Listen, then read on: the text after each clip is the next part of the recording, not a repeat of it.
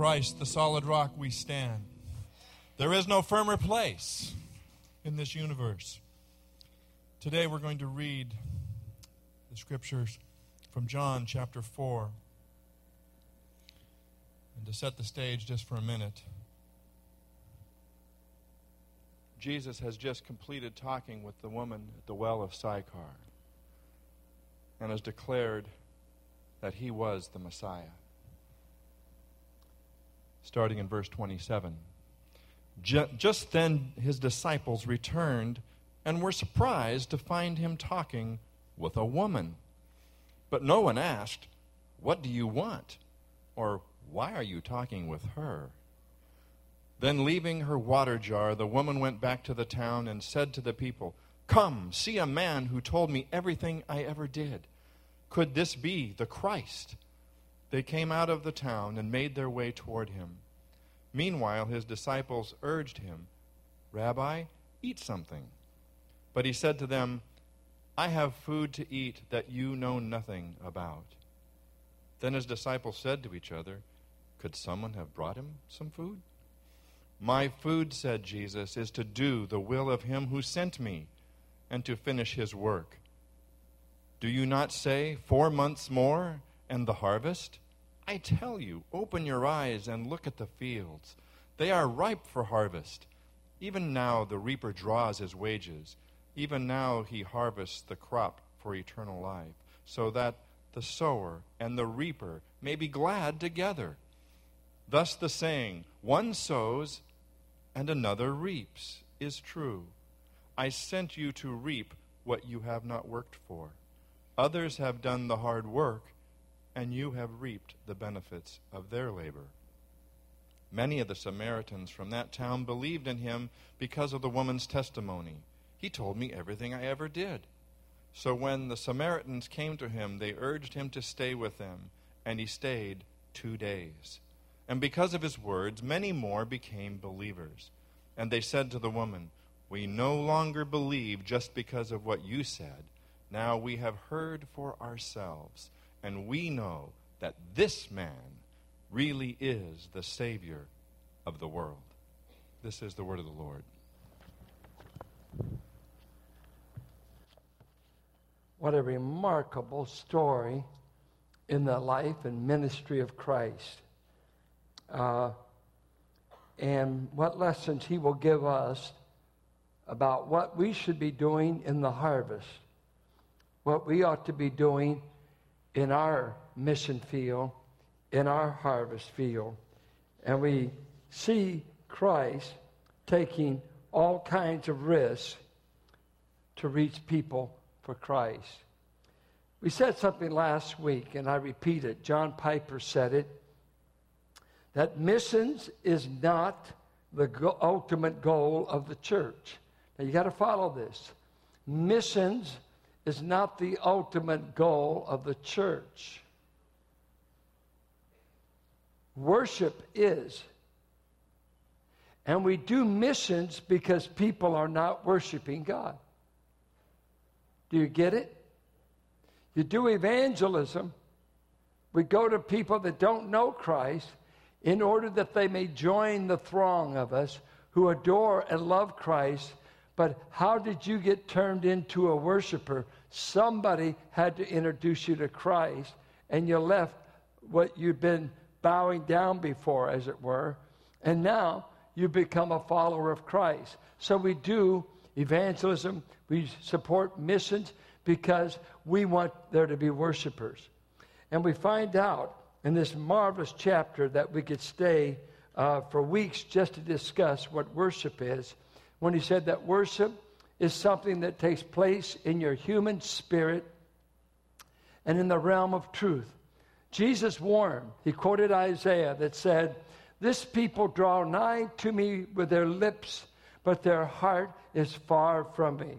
It's very scary to learn to be external in worship outward in worship and measure everything that's going on outwardly so that we need a lot of help to call it a worship service when all the time he's saying true worship is internalized and it concerns itself with truth.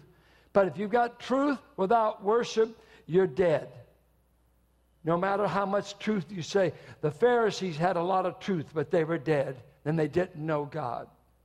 So, just matter of fact, he said when they teach you the Bible in Matthew 23, do what they say, just don't live like they live. And so he says we combine our internal spirit with truth. Now we move in the narrative and we see that this woman has truly become a follower of Christ. She accepts that he is Messiah and she can't be quiet about it. So I want us to look at three things today. I want us, first of all, to understand what Christ considers the harvest. What is he talking about? The harvest is ripe. What is the harvest he's talking about? Two, let's look at the fact that the harvest was the consuming priority of Christ. It was Christ's priority to pursue the harvest. And then, thirdly, we'll look at his concerns about the harvest. He has some concerns, and we'll look at them. First of all, Christ saw a harvest in Samaria, so much so that he said, I must go by way of Samaria. Well, that's like going through maybe the worst part of any town you've ever been in, and maybe with the greatest racial animosity of any place you can go. And besides that, you're going to come up on a woman that we would want to call a streetwalker because she doesn't have a very good reputation. She's not known for being a one man woman. She's had five men. She's shacking up with the one she has. And Jesus said, I have a harvest in Samaria. I want to go. A lot of times, uh, three times in the Gospels, Jesus mentioned the harvest Matthew 9, Luke 10, John 4. One place was Galilee, the other place is Samaria. Some believe the other was Perea, the land east of Jordan. And it's like Christ is saying, I see a harvest in the land of the despised, the Gentiles, Galilee of the Gentiles. I've got a harvest in the land of the hated, Samaria. And I've got a, a harvest in the land of neglect. Those people beyond the east of Jordan, way out of the sphere of Jerusalem. Neglect. You don't want to go to Perea. And he says, I have a harvest there. What happens in this harvest? Well, he takes the risk of talking to this woman. And uh, since the last sermon on this, I looked up some research to find out what the rabbis said about anyone talking to a woman. Listen to this. A man shall not be alone with a woman in an inn, not even with his sister or his daughter, on account of what men may say. A man shall not talk with a woman in the street, not even with his own wife. No public conversation. And especially with another woman on account of what men may say. They went on to say, He that talks much with womankind brings evil upon himself and neglects the study of the law and at last will inherit Gehenna. Christ went against all public mores to be talking to this woman. 12 o'clock noon, no women would be found dead with her. And do you think sometimes we are so conservative and so safe, we aren't worth spit when it comes to reaching sinners? Because we treat them like they're the enemy when they're really the victim? Are they in the power of Satan? The loss? Were you ever in the power of Satan? I can't hear you. You were once driven by the God of this age, Ephesians 2. You were lost. But we get this kind of, I only want to be with Christians. I only want to be with those with a good profile. Jesus said, I want to be with sinners. I want to be with notorious sinners. And he had to defend himself in Luke 15. He says, You don't think a man's bad that stays up all night to find a lost sheep. And you don't think a woman is overdoing it to sweep the floor until she finds her dowry coin. And you don't think it's uh, crazy for a man to accept his son back. Why do you begrudge me wanting to reach the lost people? I came to seek and to save the religious. You don't know the verse, do you? Come on, you're supposed to, you're supposed to argue with me. Tell me I'm, I'm wet. I came to seek the lost. You have to ask yourself is that part of my agenda on this earth? This was his harvest. He didn't care what the Pharisees, what Jerusalem said. He said, I'm going to risk reputation. And notice where the disciples are. They're in town, squeaky clean. They're hanging out at the bread market. They have nothing to do with this woman coming to Christ. You see, Christ is a lot more evangelistic than his followers.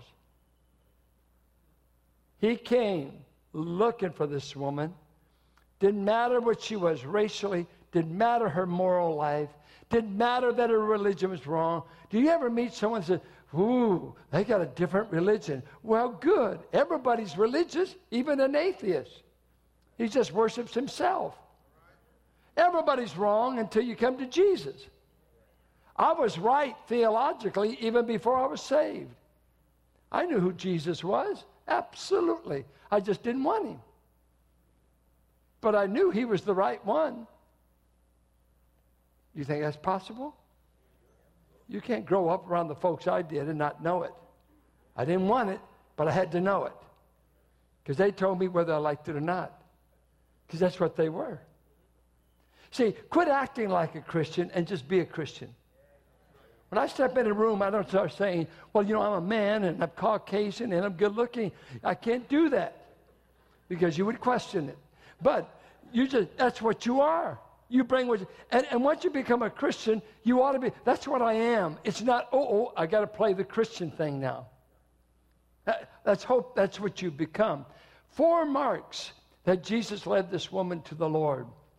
The first mark, if you just remember the letter C, It'll help you. She confesses when she goes back to town. She goes into town and she says in verse 29 Come see a man who told me all that I ever did. Can this be the Christ?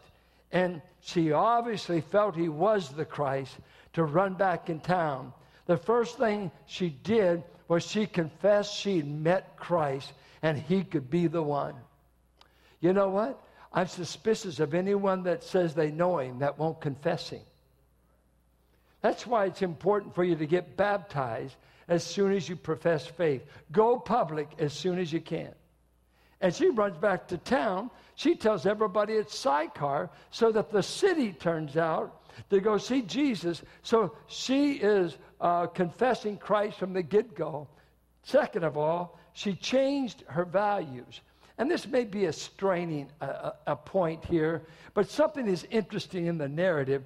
It says she left her water pots and she went into town. Now, a water pot could be a precious item to them. Why did she leave it? One or two reasons, maybe. She may have done it to make haste to get back into town and to tell them about Christ. Some interpreters make the point Maybe since she had discovered the spring of living water that was in her, she was no longer preoccupied with physical water. That she was so elated at the drink of eternal life that she had that she was able to just change her perspective. And all the way through this narrative, there's this tension between the physical and the spiritual, the temporal and the eternal. Here, she comes wanting physical water. Christ gives her spiritual water. Here, the disciples are all caught up with physical bread. Jesus is eating bread that is of the Spirit. Jesus says, You guys can't even see the harvest. They had eyes, but they couldn't perceive. And it's this whole contrast physical, spiritual. She left that that brought her to the well, and she goes back. She was changed. And then something interesting. When you become a Christian, what does she do? She's got a concern for the lost. She didn't even get to take an evangelism course. She never heard of Billy Graham. She never went to an EE class. But immediately she runs back to the town and please come and see a man. Look at verse 39. Many Samaritans from that town believed in him because of the woman's testimony. He told me all that I ever did. Just like that. They knew her reputation. But she runs back. You've got to come see him. Concern for the lost. It's a true mark of those who have been saved. They can't, uh, they used to sing, I just can't keep it to myself. I got to tell it to somebody. I can't keep it to myself. I wonder if you got it, if you're keeping it. Because this, see, joy is doubled when you share it, and sorrow is cut in half when you share it. You want to double your joy? I know within two years, they say most Christians quit witnessing to anyone. They usually have alienated family that said, Man, we don't want you at any more of the parties. You're no fun anymore. Uh, I knew guys when I first started this church, they'd go to a lot of the uh, parties and they'd still drink and still, they haven't made all the changes we think of, but they just wanted to talk about Jesus. And before long, at the party, says, Don't come to any more of our parties. We don't want to hear about God. Have a joint, let's boogie a little bit, but leave Jesus out of here because they didn't know. They hadn't cleaned up all the stuff we said, but they couldn't keep it to themselves. They wanted to talk about Christ, and they quit being invited to parties. Final thing is, she went with an invitation that is so beautiful. She said, Come, come see the man. And Jesus told her, Go to your husband. And he finds out and reveals that really isn't her husband, but tell him to come. A part of the harvest of Christ is telling through saved sinners to others, come. Come to this source of eternal water, this source of eternal life. The harvest of Christ is illustrated in this woman. You're not bad enough, mean enough, ugly enough, racist enough. It doesn't matter the enoughs. When Christ visits, he comes looking for sinners, and he doesn't have a certain kind he's looking for, just a sinner. Christ saves sinners, of whom I am chief. And what happens to many churches? We die because uh, we turn internal. We're all concerned about everything internal budgets, uh, uh, the buildings, maybe. Uh, this program, that program. That's okay, that's wonderful. But it's easy to soon forget the harvest. The harvest isn't here, the harvest is out there. Jesus goes on to say that his priority is this harvest. Listen to what he says. The disciples come back with a spiritual perception of a turtle they don't know what's going on. They're, these guys, every place you read them in the gospel, they're hungry. They're, they're running the kitchen all the time. They don't even know what Messiah is doing. They're all about groceries, food, fish, loaves. Uh, even on the, the boat going over to Galilee, did we bring any bread? Come on. Can you get, you're running with the bread of life. Well, we don't know. I want bread you could eat. Yeah, in four hours from now, you'll be hungry again. And they come back and they're a little shocked. They didn't want to ask Jesus, We can't believe you're talking to this woman. This is an outrage, but they dare not say it. And they said, You ought to eat something, Lord. Jesus said, My food is to do the will of Him who sent me and to accomplish His work.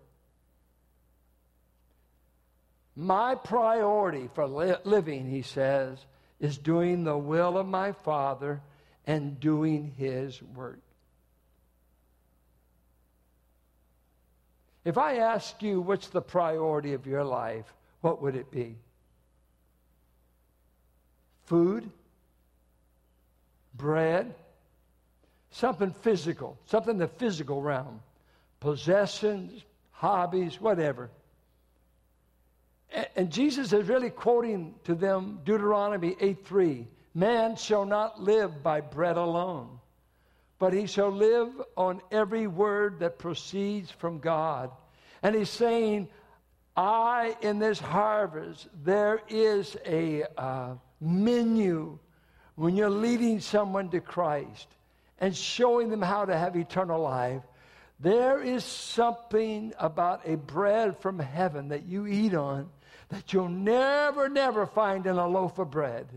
You'll never find it in a brand new car. You'll never find it in anything physical in this world.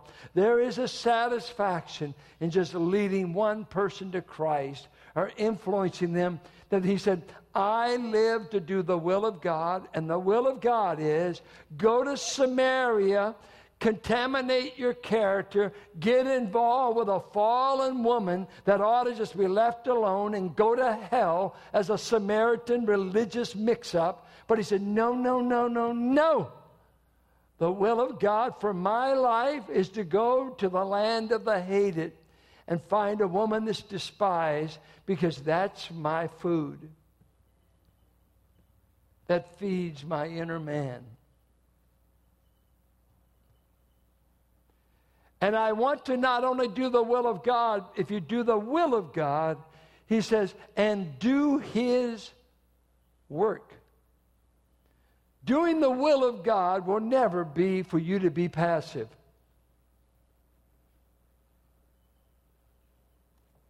What you doing? Well, I'm praying about what my gift is. Give up. Give up. Let's just admit you don't have one. Get busy anyway. Work for God. Well, there's nothing to do. Sign up for VBS. Those kids will give you something to do. Work with children. Work with, we got more to do than you. you you're just uninformed. Rip Van Winkle. I'm just sleeping through the harvest. Oh, when Jesus going to come? well, he, he could have already passed, as sleepy as you are. He says in 1 Thessalonians 5 if you think he's coming, wake up, for the night is on us. Wake up. Get busy. Be sober. Be vigilant, for your adversary, the devil, seeks someone to devour. Get with it. Stay awake. I lost my whole team of men by going to sleep in a garden. They all bailed out because they all would rather sleep than stay up and pray with me as I face my most difficult hours. And so here he's saying, doing the will of God is my priority. And the will of God says, go and find lost people and seek to influence them for Christ. The work of God is turning sinners into worshipers, turning sinners into people who bow before Jesus Christ, to turn people from going to hell and by turning them towards heaven. The Son of Man, I think of Sean Geesey put out a challenge to us uh, a while back uh, 12 people within the next 12 months. And he broke it down. Could you not go after one person per month just to show them where they could have eternal life? How, how dare him challenge us that way? Doesn't he know we're in many Bible studies? We don't have time for the perishing. We're getting deeper in the Word. We're full of the Word, we're just not full of obedience. Listen to what Spurgeon said. Spurgeon said this some of you good people who do nothing except go to public meetings, Bible readings, and prophetic conferences and other forms of spiritual dissipation would be a good deal better Christians if you would look after the poor and needy around you. If you would just tuck up your sleeves for work and go and tell the gospel to dying men you would find your spiritual health mightily restored. For very much of the sickness of Christians comes through their having nothing to do. All feeding and no working makes men spiritual dyspeptics. Be idle, careless, with nothing to live for, nothing to care for, no sinner to pray for, no backslider to lead back to the cross, no trembler to encourage, no little child to tell of a Savior, no gray headed man to enlighten in the things of God, no object, in fact, to live for. And who wonders if you begin to groan and to murmur and to look within until you are ready to die of despair? He has a work for us to do. And I am amazed. Epaphroditus in Philippians 2, it said he was working himself to the point of death to make up for your lack of service. I see some people in the church, we keep loading them up. Loading. It's even in giving. We can predict who the major givers will, and they've given year in and year out, year in and year out because they're doing the will of God, they're working. They sometimes can faint and be discouraged in well doing, but they keep this ministry going under Christ. They serve, they give, they pray, they attend. Some, it's a spiritual victory just to fall in here Sunday morning. You think you've served God just by coming. You didn't serve, you came to the table. You're at the table. I'm doing the work. And I know you're hoping I'll finish. I'm not done yet. I'm prepared. No, no. Some have already taught classes, some have already done this. I'm amazed at how many people never seem to get involved in the harvest. What's going on? Christ said, I want to do the will of God, and I came to do the work of God. I was involved, uh, Carol and I were involved at a meeting in which um, the group was going over the goals and what they were going to do, I guess, in this next year, something like that. And uh, as the chairman of the meeting read off, they'd had a little, like, pilot group putting together stuff. Uh, let's see. Hiking. Uh, let's see. Hiking. Maybe some community contact. This, that, this, that. And so as I was riding home with Carolyn, I said, Did you hear anything that sounded like anything Christ died for? Just a bunch of activities that I could get at the Y. Or I could get at the Elks Lodge. I didn't hear anything about prayer. I didn't hear anything about evangelism. I didn't hear anything about missions. Didn't hear anything about helping the poor. It was just kind of, let's have fun with each other. That's okay. We all need fun. We need to smile at least twice a year. But when you're in God's church, the priority of your life should become the harvest because that's what Christ's priority is. He cares about the harvest. Now, let me read to you some concerns that Christ has about the harvest. Um, Number one, he's afraid we will delay to get involved. Look what he says. Do you not say there are yet four months, then comes the harvest? Look, I tell you, lift up your eyes and see that the fields are white for harvest. Now, I believe the disciples would, would want to say, I wonder what he's talking about. And while they're looking up, people are coming out of this uh, little town of Sychar because they're emptying the town. Come, they didn't see it. They didn't see it. That's why I said, lift up your eyes and see what I see.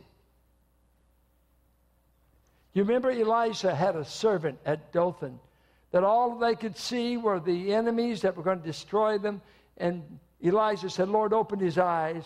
And when he got spiritual perception, he saw the armies of heaven supporting Elisha and his servant. Here, lift up your eyes. Can God have a church that can't hear him?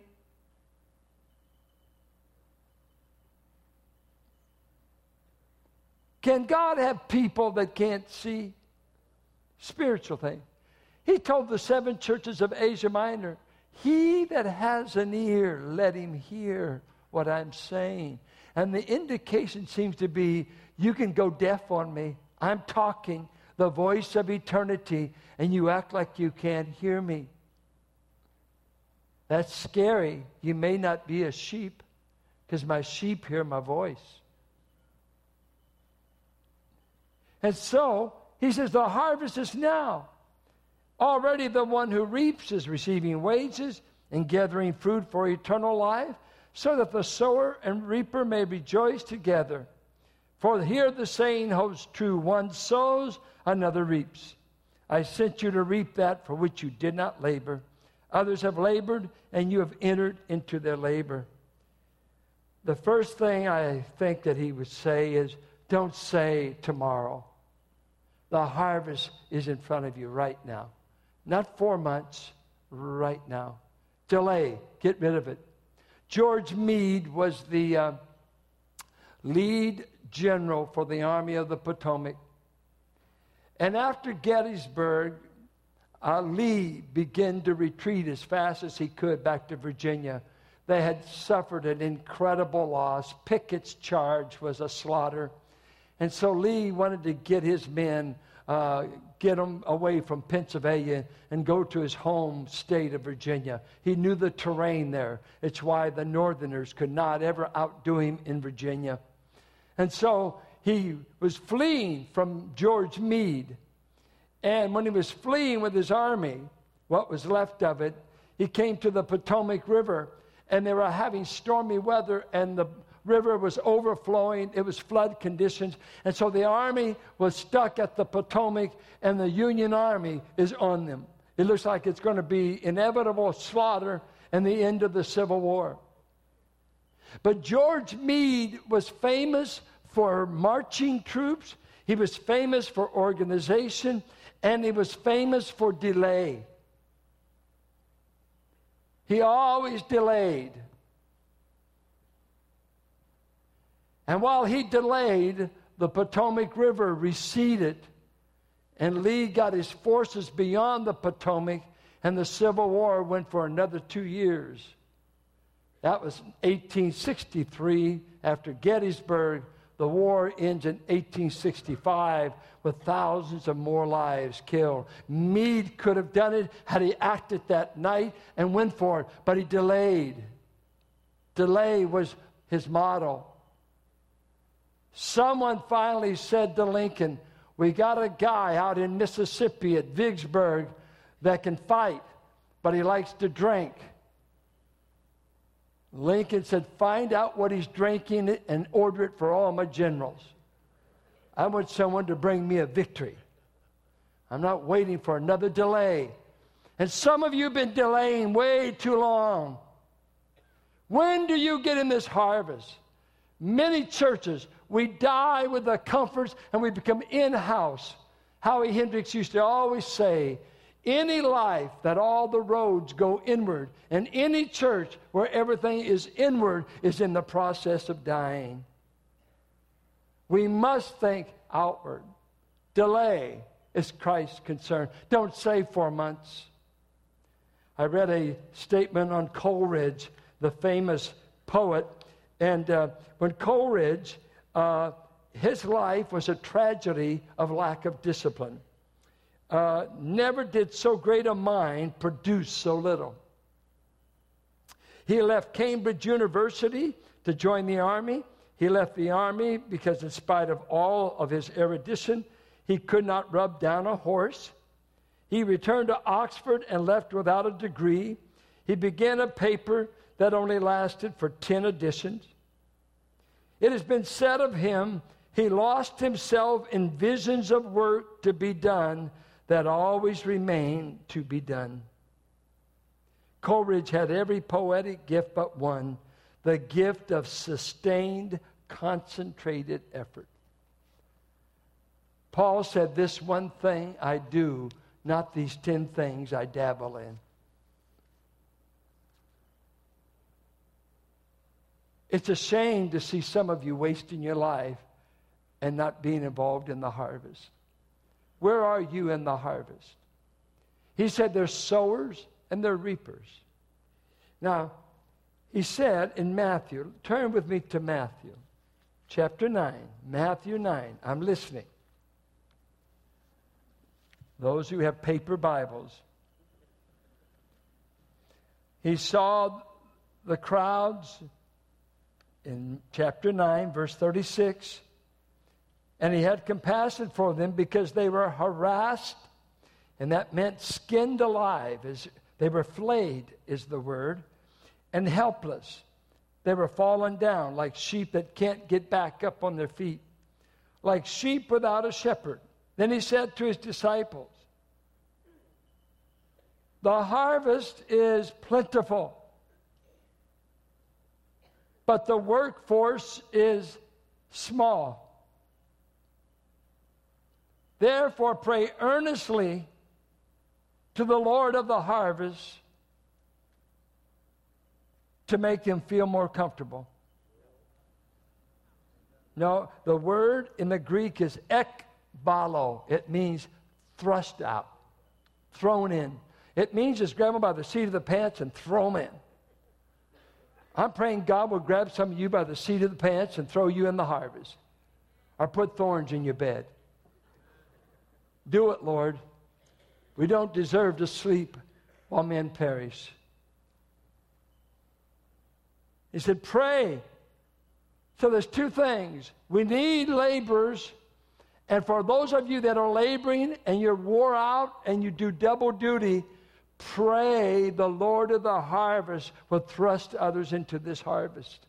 We can't do it all by ourselves. We need the Spirit of God to call them. You know, I'm tired of talking to young people about stay away from sex, drugs, and alcohol. You know what's missing for young people? Is let's challenge you to help your generation not go to hell. Let's challenge you to not live just for the American dream. More money, more money, no dream, no purpose, no value, just money. People are perishing, homes are breaking up, kids are strung out, girls stay pregnant, no one to take care of. Where in the world is the labor force? Do we care? Even do we pray?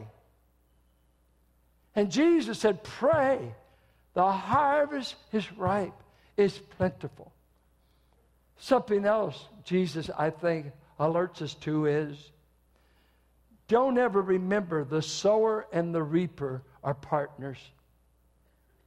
There's some, you know, I remember when Sweet Davis, every time I'd ask him to speak, at least 100 people would get saved. And his sermons weren't half as good as mine.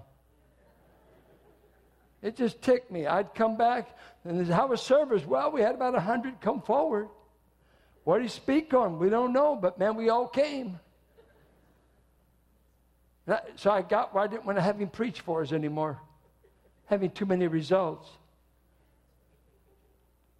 I tried to evangelize, did a poor job. Five, six years preaching, holding old fashioned revivals. Go two weeks, maybe one and a half people got saved. One was the pastor's wife, and the other was the pastor's kid. You know, very few results. Uh, finally, it was when I went at a Bible college that I caught fire. I said, wow, teaching kids that don't know what they've got, that was the thrill. And I prayed this morning. I said, Lord, where am I in this harvest? I don't lead many people to the Lord. Am I even in the harvest? I, have been willing to work for you. I, I think I'm in your will. I came back to the Bay Area for your will. Everybody says abandon the Bay Area. God says, I've got a harvest there. I've got a harvest. I'm going to save there.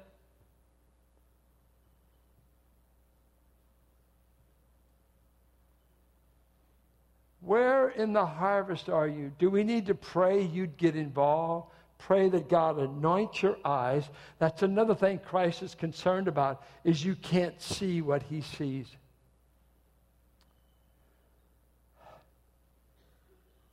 And that is our struggle all the time. He sees things eternal. He sees where that man will be in 50 years from now.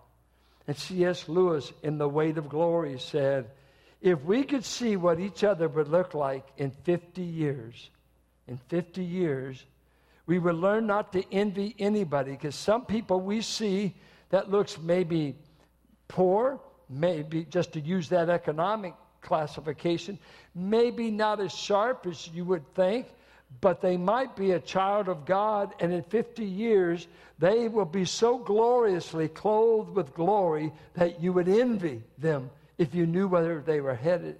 And others that you think has got it all, in 50 years will be in hell saying, Just give me a drink of water. So he says, You should never envy any man, despise any person, for you don't know their true state, whether they're rich or poor for eternity. This is the harvest. This is the harvest. Uh, I think of um, Christ and this sowing, reaping. I like to say something that's amazing to me. Carol and I, when we're out, and she, you know, if you're a school teacher, she'll see kids that she taught at Collins Elementary, and they'll come up, see her. But let me tell you something we hear a lot of times. We'll see kids that no longer come to the church, not even a Christian. And guess what they'll say to us many times? Oh, yeah, I was at Awana every Wednesday night. And people helped me memorize those scriptures. I can never forget it. Awana, Awana. Or you'll see a kid that was in our junior high group children's church somewhere. We'll meet them out there. They'll come up out of courtesy and niceness. Hey, hi, Pastor Carolyn. Where you go to church? We're not church. Uh, uh, you know, we're, we don't do that thing. Well, well, your folks brought you right. We did. And then sometimes I'll hear, I was just uh, with a couple that they prayed for years for a daughter, and just three months ago she was saved. But she grew up in our church when she's a little girl she was evangelized by Sunday school teachers, Awana groups, on and on and on. And you know, the sowers take the most patience because you don't get to see the crop. I think of Anna Marie in that group. Carolyn, they had a banquet here last week. And there, uh, she gives this little gray headed woman down here at 90 years of age who's been working in our Awana how many years? 20, 25. Had two hips replaced, but she still gets up those stairs to check up on kids. You're kidding. 90 year old Marion John, still beautiful, just as pretty as the first time I met her. And you can't get in the harvest? It's just sowing prompting kids. You remember Romans 3.23? The wages of sin, hit Johnny. Get over here. Get this verse. I mean, it's the most thankless kind of ministry dealing with kids, huh? But we all want them to become Billy Grahams before they become Al Capone. But somebody's got to sow because not all of them come from Christian homes. You parents that have poured years, money, time, scripture, who knows? Somebody else may get to lead your kid to the Lord, but you'll be in on the reward. Those who sow and those who reap are one. And uh, every once in a while, I'll meet somebody who says, Yeah, I got saved during one of your sermons. I said, Well, why didn't you tell me? Well, it's 10 years ago. Well, I don't care. I'll take it anytime. I, I want another notch. I'll let somebody else to the Lord. I want the credit. Not really. Only God saves. Preachers don't save. We preach, we teach, but only God saves, right? So all the notches are at the cross. All the notches are there. I ask you, uh, what do you plan to do with the rest of your life? Um, you know what, missionaries? It's a very common statement. I couldn't find just one statement, but a very common reply in missions for years has been this. It's happened many times. By the time an unreached tribe is reached with the gospel, this is one of the most common comments they make. What took you so long? What? What took you so long to reach us?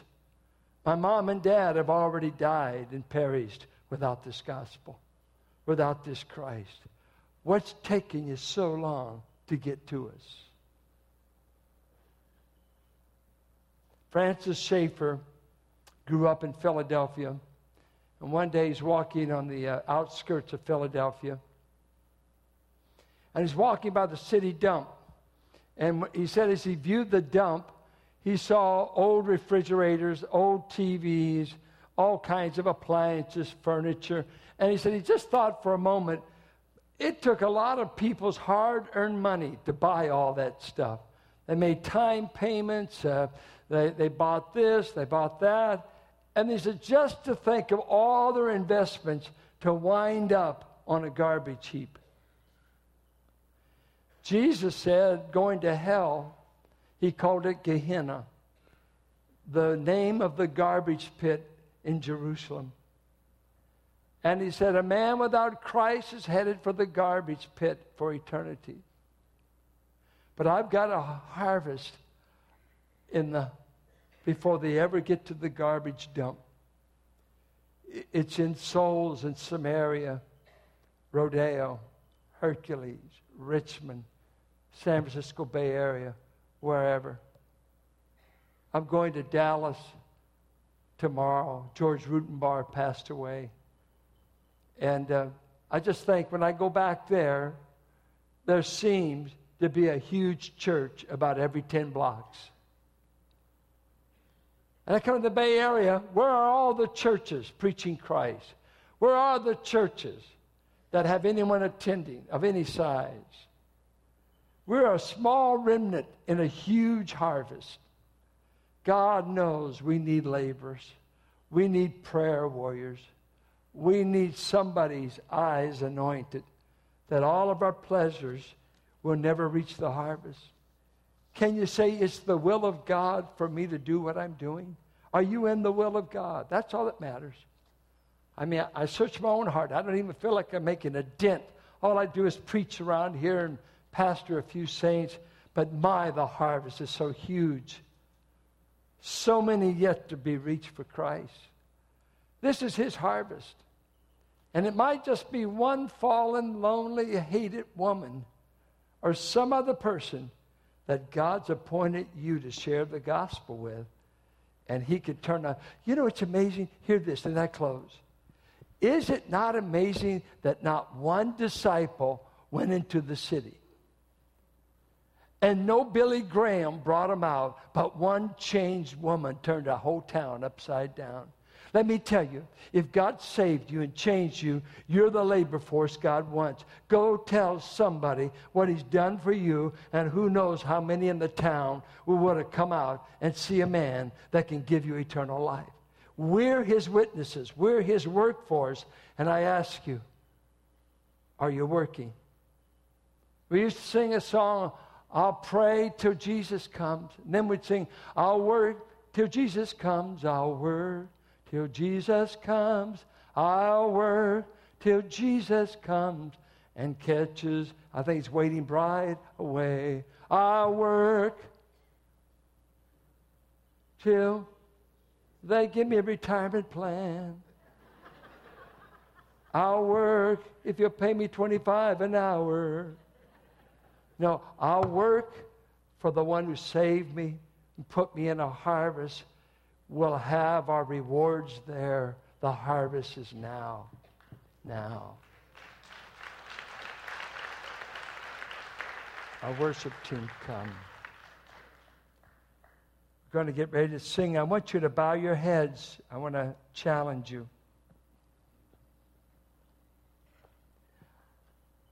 I asked people in the first service, and I was amazed at their transparency and vulnerability. As I asked them, uh, how many of you feel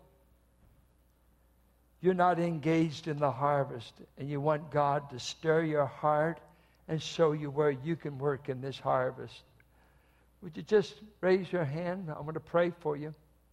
Oh, there's a bunch of us, isn't there? I feel the same way. I'll raise my hand with you. I don't feel like I'm doing enough. God wants you. You're His only tool for the Bay Area. He wants your testimony.